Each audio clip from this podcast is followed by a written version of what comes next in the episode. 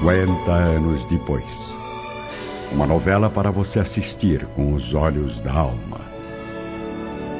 No primeiro capítulo conhecemos Elvídio Lúcius, um nobre romano, fiel às tradições do império, vivendo um problema inesperado durante sua permanência na Palestina.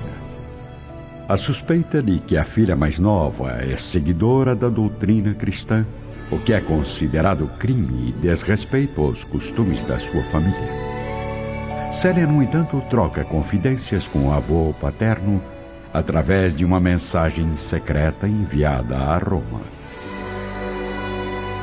A partir de hoje, querido avô, entrego meu espírito a apenas uma causa: a da fé cristã. Célia, minha menina, seguidora de Jesus Cristo.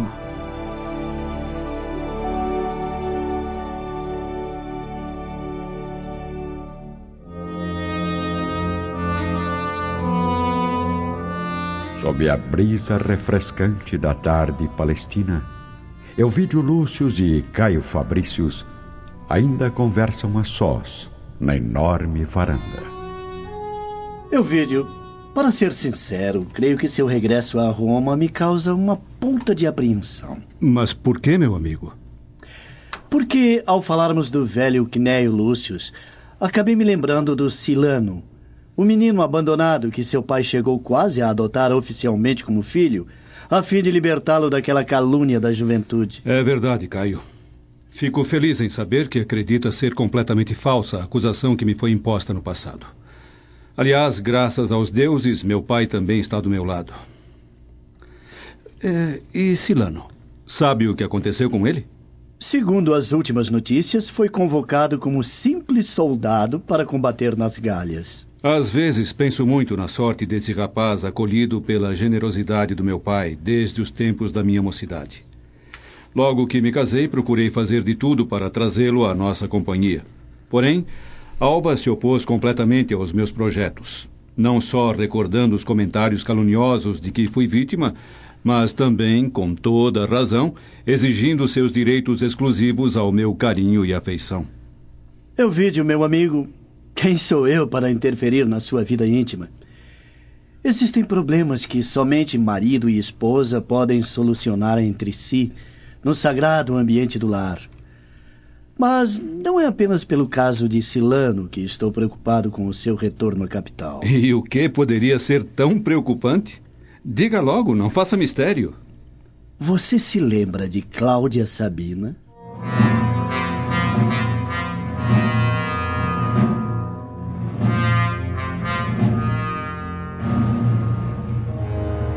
Deixando os dois velhos amigos na varanda da residência, vamos agora ao recanto do jardim, onde, embaladas pela trilha sonora dos pássaros, Alba Lucínia e a filha mais velha, Ovídia, caminham felizes sob os últimos raios de sol.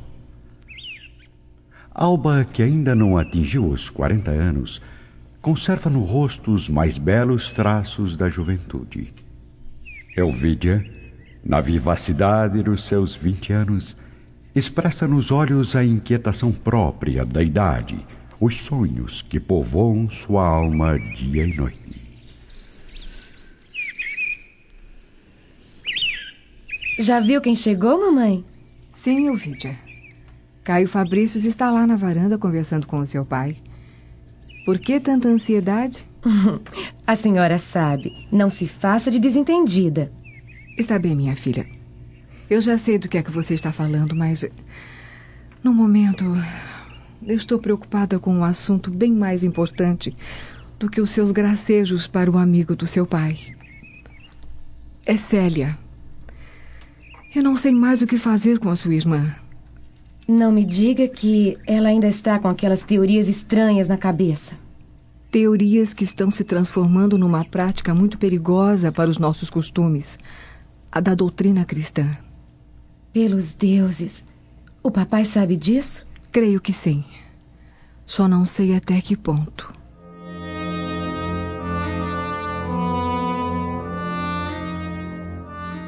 De volta ao terrácio de Ovídio Lúcius, Não sei se está devidamente informado a respeito de Cláudia Sabina. Na verdade, ela é hoje esposa de Lólio Úrbico, o prefeito dos pretorianos. Lólio Úrbico? É a personalidade do momento. Tem a máxima confiança do imperador. Isso não é problema, Caio. Se houver necessidade de ser prestigiado no retorno à capital, meu sogro também é pessoa de total confiança, não só desse tal prefeito, como de todas as autoridades de Roma. É, tem razão, Elvídio. Mas não pode ignorar que o coração humano tem muitos mistérios. Não acredito que Cláudia, hoje elevada às altas esferas da sociedade, tenha esquecido a humilhação que sofreu quando era uma simples plebeia apaixonada. É verdade. Lamento muito ter alimentado naquele coração uma afetividade tão forte. Mas o que posso fazer agora? A juventude está sujeita aos desvios das paixões cegas que só enxergamos quando é tarde demais. Não sei se estou sendo pessimista, caro amigo, mas acredito que Cláudia ainda pode lhe trazer sérios problemas. Pelas barbas de Júpiter, Caio, não me faça voltar ao pesadelo do passado. Desde que chegou, nada me disse além de assuntos pesados e sombrios. Primeiro foi a miséria da Judéia, com sua paisagem de angústia e ruína. Depois, as lembranças de uma época que desejo apagar de vez da memória. Tente falar de algo que me fortaleça a paz interior. Mas o que o preocupa tanto, Elvídio? Eu não sei explicar o motivo. Mas, no fundo, você está certo. Tenho o coração apreensivo quanto ao futuro. As intrigas da sociedade romana perturbam meu espírito, que sempre procurou fugir daquele ambiente detestável. Meu regresso à capital está cercado de perspectivas dolorosas, embora não consiga admitir.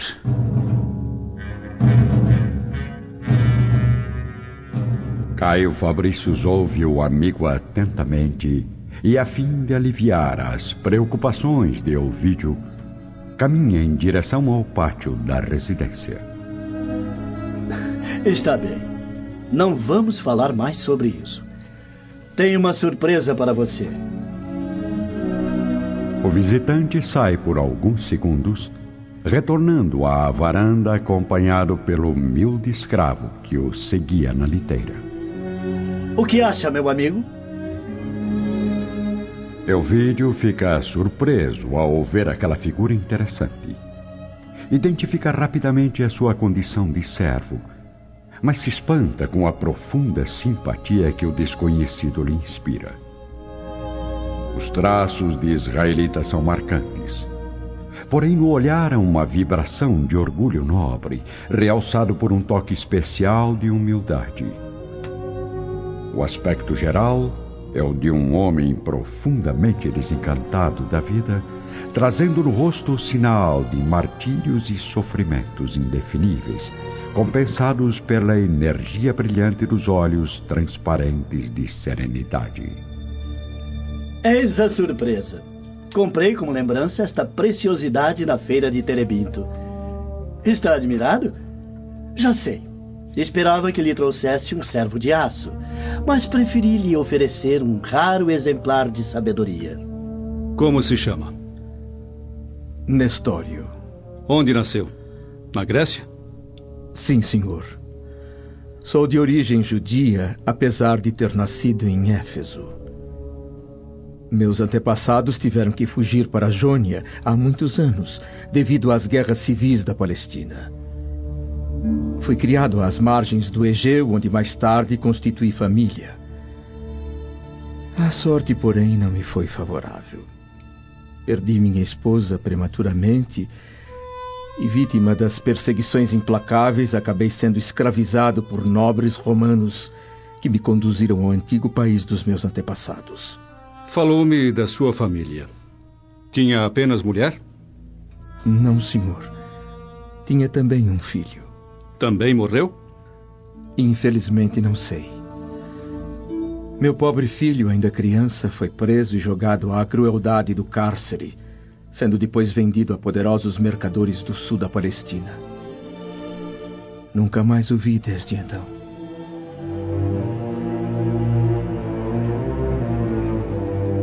Enquanto Elvídio Lúcius prossegue com as perguntas ao escravo Nestório, vamos nos transportar a Roma, exatamente ao pomposo gabinete do prefeito Lólio Úrbico, que está em companhia da esposa, a ex-plebeia Cláudia Sabina, uma bela e perigosa mulher. Acabei de ver Fábio Cornélio saindo da prefeitura. O que esse velho queria de novo? Para variar apoio político e prestígio junto ao imperador. Mas hoje ele não ficou muito tempo. Estava meio agitado, ansioso com a notícia do breve retorno da filha à capital. Euvídio Lúcius virá acompanhá-la? Não só ele, como as duas filhas. Parece que dessa vez todos vêm para ficar. De volta à Judéia, Elvídio Lúcius está cada vez mais impressionado com as respostas inteligentes do servo. A quem servia em Jerusalém? A Cálios Flávios. E o que aconteceu com o seu senhor? Foi um dos primeiros a morrer nos combates entre os legionários de Tineio Rufus e os judeus chegados de Betel. Também combateu, servo? Minhas armas deviam ser apenas as da assistência necessária ao espírito leal e justo do meu senhor, que não era para mim o carrasco do império, mas o amigo e protetor que me concedeu a liberdade.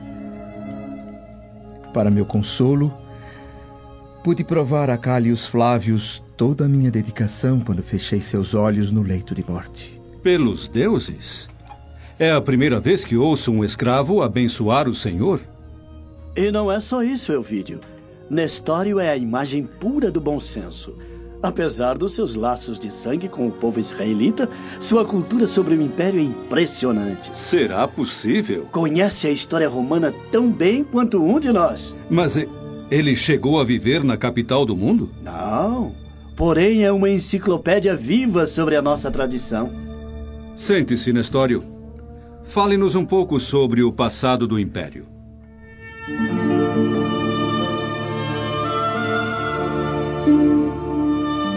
Nestório começa a narrar com total desembaraço as lendas encantadoras que envolveram o nascimento de Roma. Enquanto no aposento de Alba, Lucínia, ela prepara as filhas para receberem o visitante. Elvídia é a mais vaidosa. Célia, por sua vez, traz no olhar uma reflexão serena e profunda, como se o espírito da mocidade houvesse envelhecido prematuramente. Vamos logo, Célia. Coloque o enfeite no cabelo. Precisa ficar bonita para receber Caio Fabrícios. Não me lembro muito bem desse amigo do papai.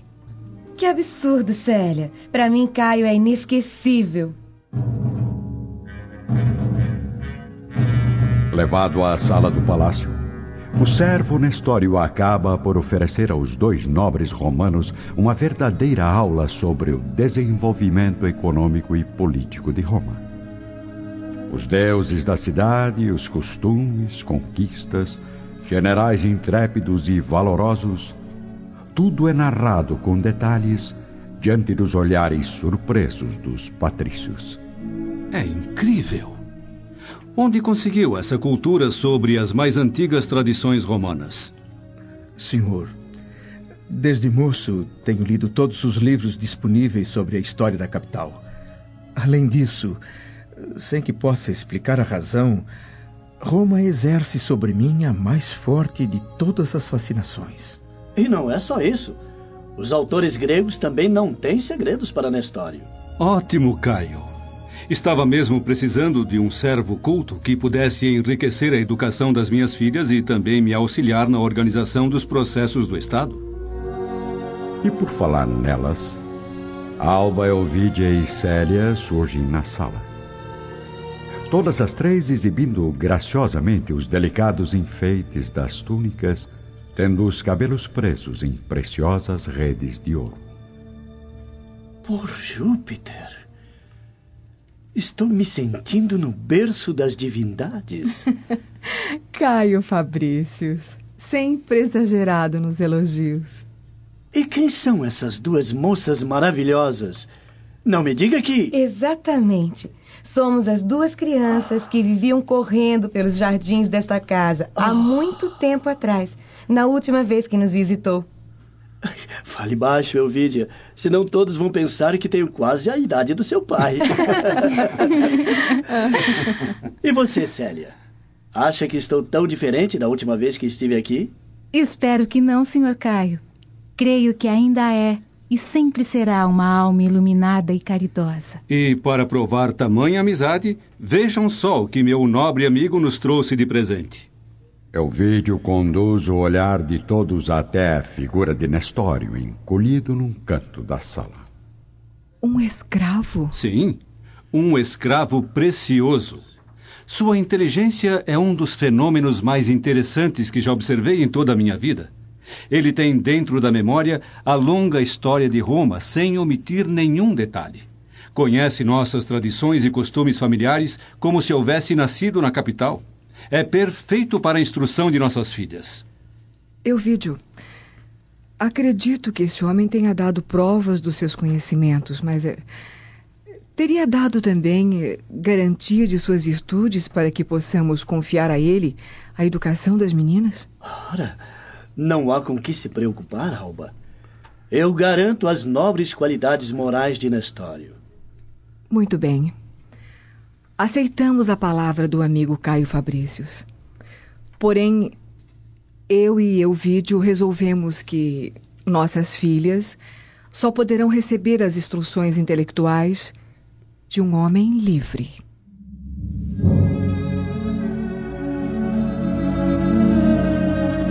Olhar rápido e familiar ao marido, Alba pede sua aprovação, enquanto Elvídio, surpreso com a atitude da esposa, sorri ligeiramente fazendo um sinal positivo. A nobre senhora, então, apanha uma pequena varinha guardada no interior de um vaso oriental e toca levemente a cabeça do escravo, obedecendo às cerimônias familiares de libertação dos servos. Nestório, nossa casa o declara livre para sempre. Filhas, nunca devem humilhar a liberdade deste homem, que terá toda a independência para cumprir os seus deveres.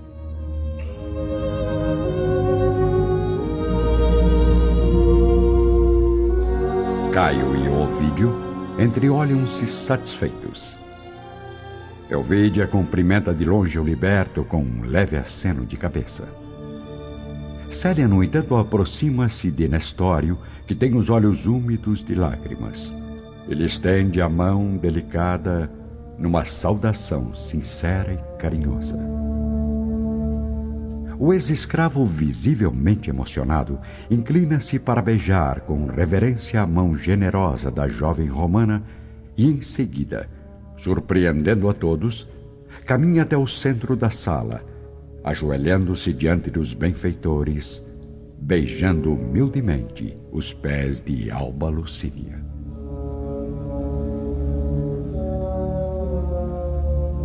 Obrigado, senhora. Minha gratidão será tão eterna quanto a vossa bondade.